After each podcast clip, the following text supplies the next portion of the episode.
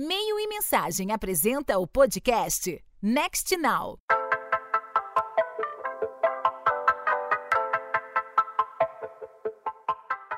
O Next Now de hoje começa diferente. Parte da equipe do Meio Mensagem está aqui na cobertura da 70ª edição do Festival Internacional de Criatividade de Cannes. Eu sou a Isabela Lessa e hoje a gente vai conversar com a Heloísa Santana, presidente da Ampro e uma das juradas brasileiras deste ano. Ela julgou a categoria de Brand Experience and Activation, mas antes eu tô aqui com a repórter Thaís Farias, que vai comentar um pouco sobre os temas que ela acompanhou durante o evento.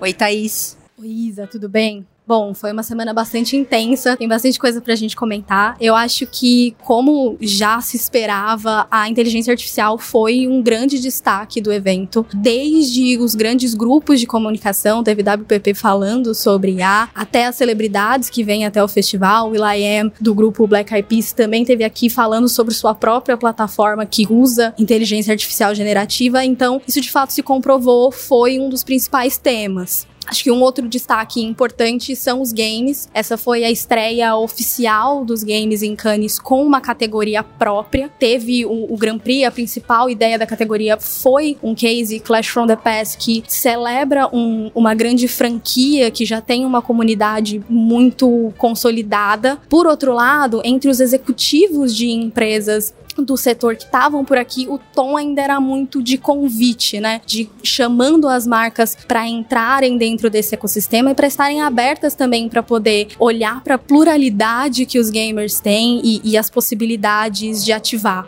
A gente teve duas presenças brasileiras bastante importantes que estão ali um pouco afastadas do mercado publicitário diretamente. Teve o Celso Ataíde, que estava aqui com a CUFA, e o Gilson Rodrigues, do G10 Favelas. Eles trouxeram um, uma mensagem bastante importante sobre o quanto falar e se conectar com o público das periferias e das favelas não é mais uma questão só ética ou de fazer o certo, mas de negócios, né? A gente tem mercados cada vez mais saturados e encontrar esses públicos e essas demandas é uma questão importante. Por fim, é, no ano passado, tiveram vários protestos e manifestações aqui falando sobre sustentabilidade. O Greenpeace fez várias movimentações e existia uma expectativa de que esse tema estivesse muito urgente e aparecesse com mais força por aqui, mas a sensação é de que a conversa deu uma esfriada, né? Apesar da pauta SG se manter presente é, nas premiações e nos cases, é, a conversa em si teve menos presença do que se imaginava. Obrigada, Thaís, pelas análises. E agora a gente passa para nossa conversa com a Heloísa Santana, presidente da Ampro, jurada pela primeira vez no Cannes Lions. Ela vai contar um pouco sobre como foi essa experiência.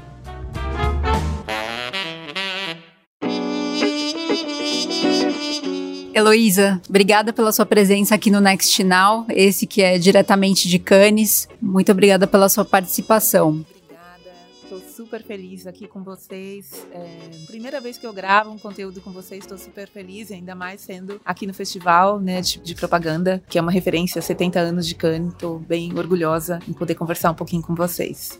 Legal, Elo. Então, para a gente começar, me conta como que foi a sua primeira experiência enquanto jurada no Festival de Cannes. Você já tinha vindo em outros anos como participante? Como é que foi?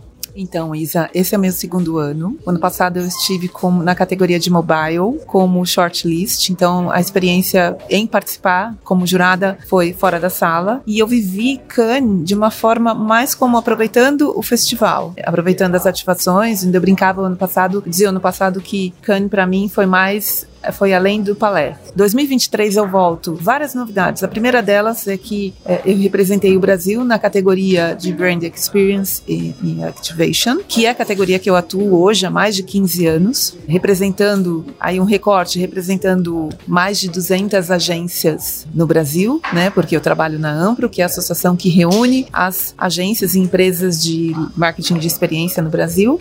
E trabalhar, fazer a seleção dos cases em sala foi muito interessante. Por quê? Porque teve uma prévia, né? Óbvio, teve uma prévia. Foram mais de duas mil inscrições. Eu, antes de estar aqui no Cannes, eu avaliei mais de 700 peças. Mais não, 772 peças. Chegamos no long list com 272 peças para fazer um, um recorte de 67 metais. Então foi um trabalho muito interessante. Três dias intensos, eu brinquei que foi um, um doutorado, não foi nem um MBA, foi um doutorado mesmo. O grupo era um grupo muito diverso, a começar pelo presidente do júri, que tem uma experiência em conduzir campanha, em conduzir é, festivais. O Arivais, que o profile dele tem, são mais de 24 festivais de Festival de Cannes que ele organiza. E aí, quando você olha o corpo de jurados, era uma mesa que tinha mais mulheres, a diversidade realmente ali estava muito presente. Então, um time de mais mulheres, profissionais profissionais de diferentes atividades, mas todos com bastante experiência em brand experience. O que foi muito bacana a discussão porque levou sob a perspectiva daquela da especialidade de cada um, mas também sob a perspectiva da cultura da região. E o mais legal é que muitas vezes um jurado emprestava, como eu brincava, a sua lente para o outro. Então teve um case que a gente foi super reconhecido pelo festival inteiro, que é o Heaven Fish, de Honduras. É, inclusive o diretor de criação estava na sala, obviamente saindo da sala, né, quando a gente ia fazer os, os comentários em detalhe. E uma jurada de um país que eu brinquei que não tem nenhum tipo de problema, o PIB lá em cima, o IDH lá em cima, ela conseguiu perceber, Isa, a delicadeza e a importância daquela campanha, não só pelo insight em si, mas a, o quanto aquele fenômeno da natureza, né, o fenômeno de chuva de peixes que vira um negócio, que vira uma marca, que vira ativação, que vira emprego para muita gente, ela conseguiu emprestar a lente dela para outras pessoas que não tem, não tinha nenhuma ideia de como aquilo acontecia, etc. Então foi muito legal nesse aspecto. Elo, você falou duas coisas interessantes é, que eu vi, é, eu pude ver enquanto repórter aqui no, no festival, que foi realmente a diversidade de etnias e de pessoas de diferentes países refletida nos jurados, é, nas mais diferentes categorias. E uma segunda coisa que você disse é sobre como a jurada conseguiu enxergar o problema de um outro país e se identificar e entender aquele problema. E eu ouvi de muita gente aqui também sobre como é, estiveram presentes os cases que eles resolvem problemas locais, hiperlocais, mas que são ideias que não por isso deixam de ser escaláveis para o macro, para o global. Você observou isso na categoria de brand experience?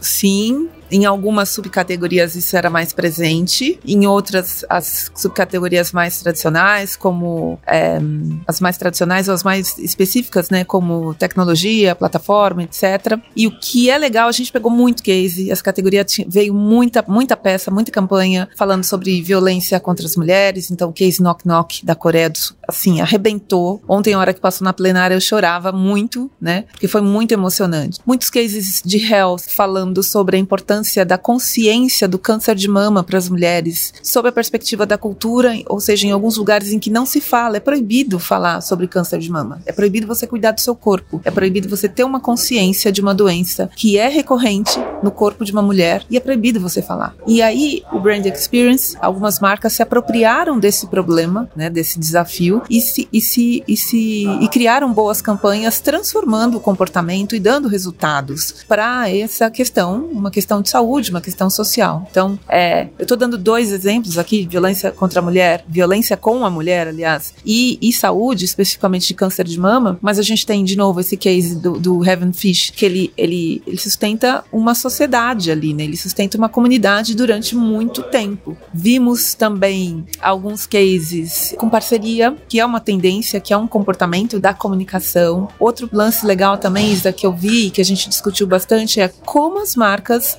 se conectam com a geração Z, que é uma geração, você sabe, né, que é uma geração que cada vez mais está desconfiada do comportamento de algumas marcas, não entra, tem marca que não entra em determinadas em determinados rolês, né, universo de games, se você não tiver reputação, é, sentido, você não entra. Então como é que as marcas conversam com a geração Z? E aí a gente está falando de um festival de ideia, então não é simplesmente você ir lá e fazer um, uma campanha bonita, com uma estética legal, é realmente estudar, estudar comportamento comportamento, estudar a localidade. E para marcas grandes, aí eu vou para um outro extremo, para marcas grandes, como por exemplo McDonald's, como é que ela conversa com, com um determinado público que tem uma preocupação, uma preocupação com alimentação saudável. Como é que uma marca como as bebidas, as, as marcas de cervejas, como é que elas conseguem, conseguem se conectar com a geração Z? E a gente viu campanhas e soluções muito interessantes.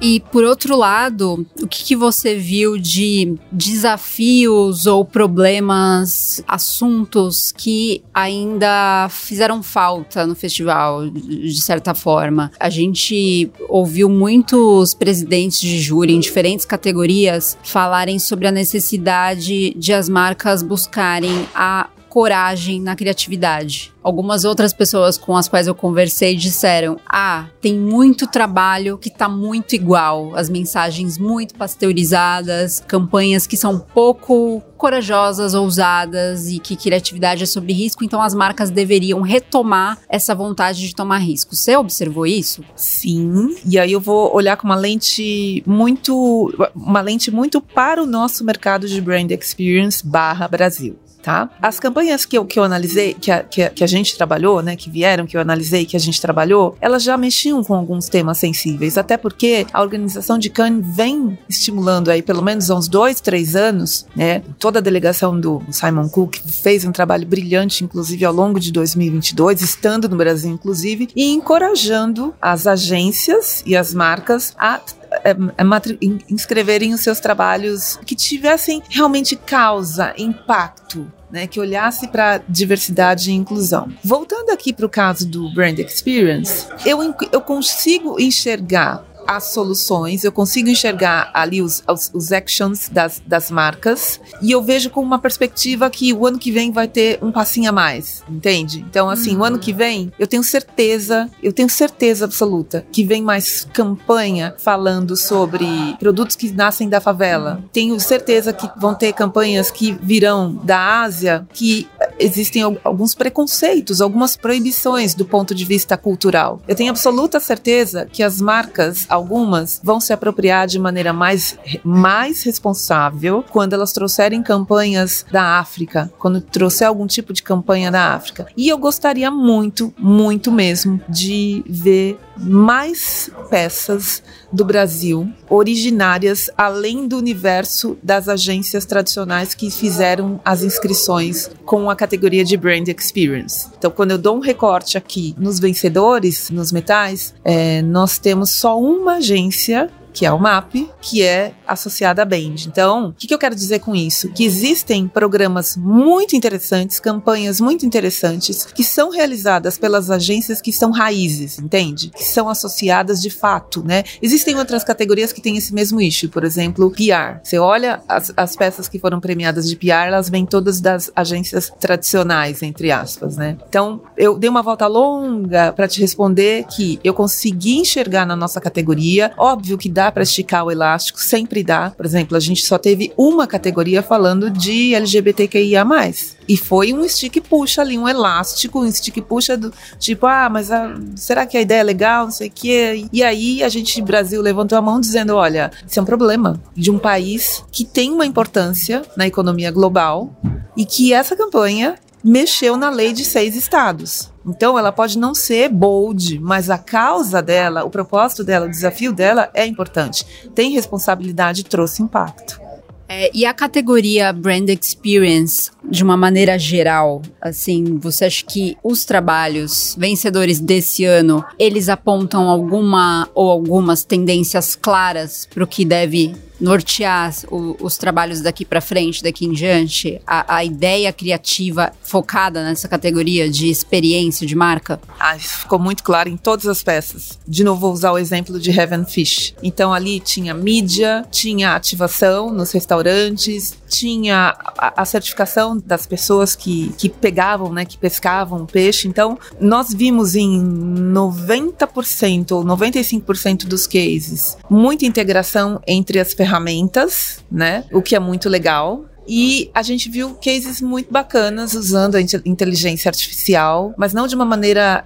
É, a inteligência artificial ela não ficava maior do que o case, ela não ficava maior do que o desafio. A inteligência artificial, como por exemplo Stella Artois, que também passou e por onde passou foi super reconhecida, etc. É, mas foi um recurso para a construção, né? Para a construção do case, onde a ideia era bacana, a execução era, foi bacana, tinha ali a, a exposição com números grandes, né? Ele foi implementado, na, foi realizado na Argentina, então tinha. Stella Artois para mim é um clássico, é um, é um exemplo clássico de brand experience, porque teve mídia, teve o ao vivo, teve o depois, teve o desafio da marca, né? Que era como é que a gente celebra tantos anos de marca de uma maneira diferenciada, porque o mercado de cerveja é muito difícil e é um mercado que investe muito em, em experiência. Então esse é um case bacana que usou de novo mídia, inteligência artificial, o ao vivo, uma boa execução da exposição, a exposição estava super legal, né? Então foi bem, bem interessante. Esse é um dos exemplos, né? E esse case de certa forma ressoa a visão de muitos é, dos jurados, de presidentes do júri que falaram sobre como a inteligência artificial é apenas mais uma ferramenta para enaltecer a criatividade, as capacidades mais humanas, né? Eu acho que esse case da, da Stella Artois, ele, é, a, a, presidente do júri disse, né, que ele aproxima as pessoas, no final das contas, da arte, da, das pinturas, das artes plásticas, que é uma das expressões humanas mais antigas. Eu achei isso legal. E indo um pouco pro, pro Grand Prix agora, de Brand Experience, que foi o case de Ted Lasso, queria que você falasse um pouco sobre por que que vocês chegaram a esse consenso de que essa era a melhor ideia de Brand Experience. Engraçado, só pegando um gancho sobre o. fazendo um reforço do case de Stella Artois,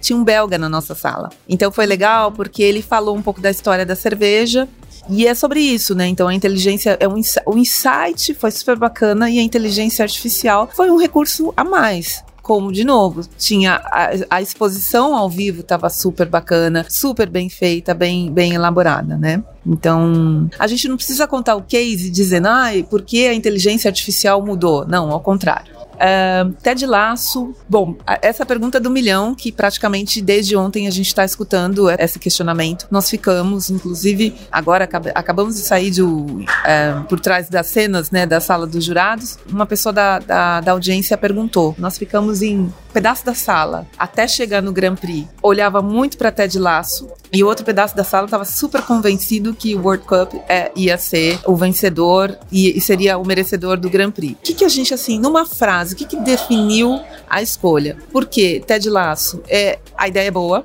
né? A ideia é, é, boa, fácil de implementar, campanhável também. Era um corte, uma nota de corte. Cara, isso é escalável? Hum, não é. Então, deixa de lado um pouquinho aqui no parking lot, depois a gente volta. Então, é uma ideia escalável, é uma ideia atemporal. O uso, a efetividade, os resultados muito fortes com uma audiência boa, engajamento bom, zero investimento de mídia. Então, ou seja, aí, olha aí a ativação é, na essência, onde você, a, as pessoas acabam participando da marca. E a chave de ouro foi que é um case que ele ele é em parceria. Também é o futuro, é o futuro não, é o presente das campanhas. Então os clientes, as demandas de cases interessantes vêm muito, vem muito nesse sentido de eu tenho um problema para resolver e se você me trouxer, você agência me trouxer a solução com um cross brand, vai ser muito mais legal. Pode ter muito mais aderência, deixa o meu budget mais efetivo, pode dar mais awareness, etc. Então, Ted Lasso foi uma, uma collab, né, digamos uhum. assim, uma collab. E aí quando a gente olha resultado, investimento, o insight site do Ted Laço é esporte, fala com todos e não só com um determinado público. E por ser uma ser um ter um co-brand ali, e a ideia é legal, é óbvio. Então a gente bateu o martelo e ficamos consensados nessa decisão. Ao longo da, da conversa aqui, Luísa, você reforçou o quanto que o júri esteve permeado de diversas origens de pessoas de diversos países. E ontem eu não vou me lembrar agora qual presidente do júri fez isso, é, falou isso, mas ela falou sobre como o quão desafiador é você defender uma ideia quando a sua língua materna, sua língua de origem não é o inglês. E que por isso mesmo a tarefa de ser jurado de um outro país, né, falando outro idioma é ainda mais hercúlea e merece todo o reconhecimento, porque é difícil de fato você defender ideias falando em outro idioma que não é o seu. Como que você percebeu essa experiência do seu próprio ponto de vista e para os outros que estavam na sala do júri ali presentes, né? O quão desafiador é isso e o quão e qual onde né, que tá a beleza disso também ao mesmo tempo, porque assim como você falou que tinha pessoas que entendiam problemas que não tinha nada a ver com a própria realidade, né? Fala um pouco dessa diversidade e das dificuldades desse essa é uma pergunta que eu vou responder em duas partes. A sala foi muito. Nós tínhamos é, pessoas dos Estados Unidos, tínhamos dois jurados, é, dois ou três jurados da Europa, tínhamos uma jurada da Índia, duas pessoas da América Latina, entre elas eu, brasileira um júri, um corpo de, de, profissionais com diferentes experiências, então uma trajetória super bacana. Tem gente que só tem a trajetória em agência, tem gente que tem, tem profissional ali de, é, de mercado de veículo, que montou a sua própria agência. Como os cases eram também muito bons, as peças eram muito boas e os critérios eles estavam muito bem definidos e o Ari, como presidente, também conduziu, né? Ele foi conduzindo para onde que a gente precisava olhar, ele soltou os estímulos e dia a dia ele ia soltando ali os estímulos, foi confortável ouvir e discutir com as pessoas presentes. E eu acredito que o que traz os profissionais para dentro da sala de Cannes Lion não é efetivamente e essencialmente o idioma que une, que é o inglês. O que traz o profissional é a reputação, é a sua experiência e a sua troca, né? Sem dúvida nenhuma. Então ninguém fez um TOEFL, um TOEFL ou um TOEIC para entrar na sala. Mais para lá ou mais para cá, com mais dificuldade para se expressar, a gente conseguia entrar num consenso e principalmente observar um ponto de vista diferente quando a gente estava indo para aquele case e olhava e falava, cara, mas isso não tem entrega de SG, por exemplo. Ou tipo, isso aqui vai cair num viés político que o case não responde, que pode ser uma entrega para o mercado que vai ficar meio Siri com Todd, como, eu, como um ex gestor meu costumava dizer. Então, a gente foi muito com esse cuidado, Isa, de, primeiro, é, existia um respeito, né, com quem tinha ali um pouco mais de dificuldade para se expressar, de expor as suas ideias.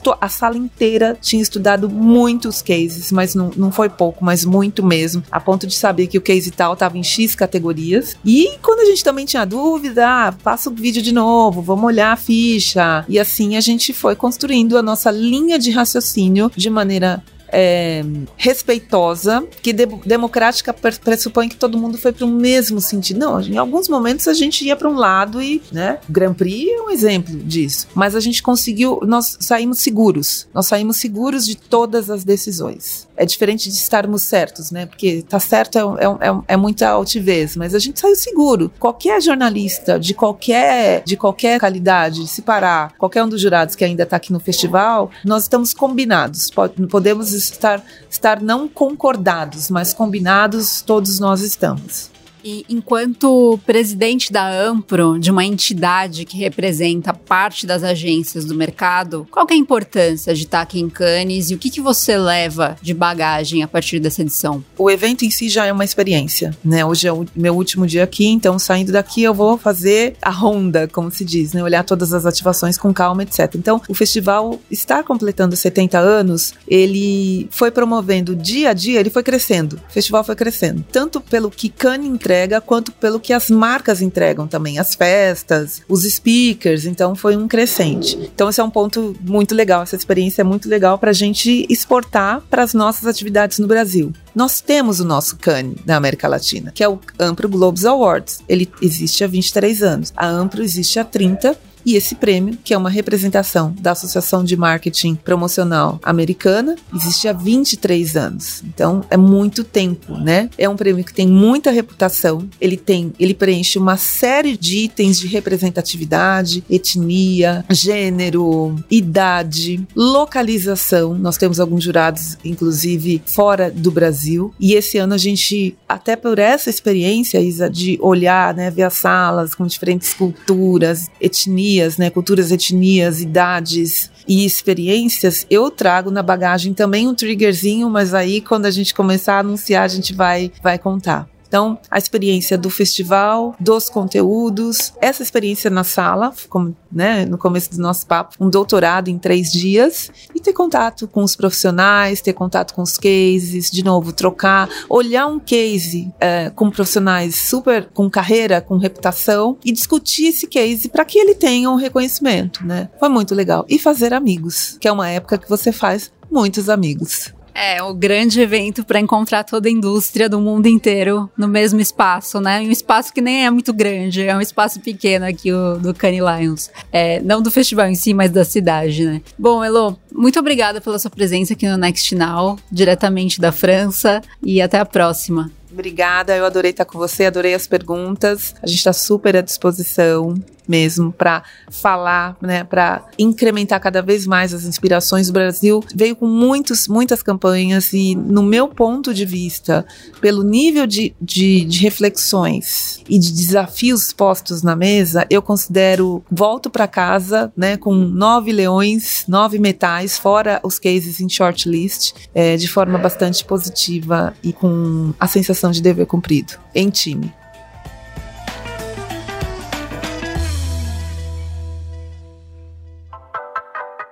Você ouviu a mais um episódio do Next Now. Continue acompanhando nosso conteúdo sobre inovação na comunicação e no marketing nas plataformas de e-mail e mensagem. O Next Now está nos principais agregadores de podcast. Até a próxima! Mais um episódio produzido por Edsmóvel Audio Network. Soluções criativas para o áudio digital e podcast.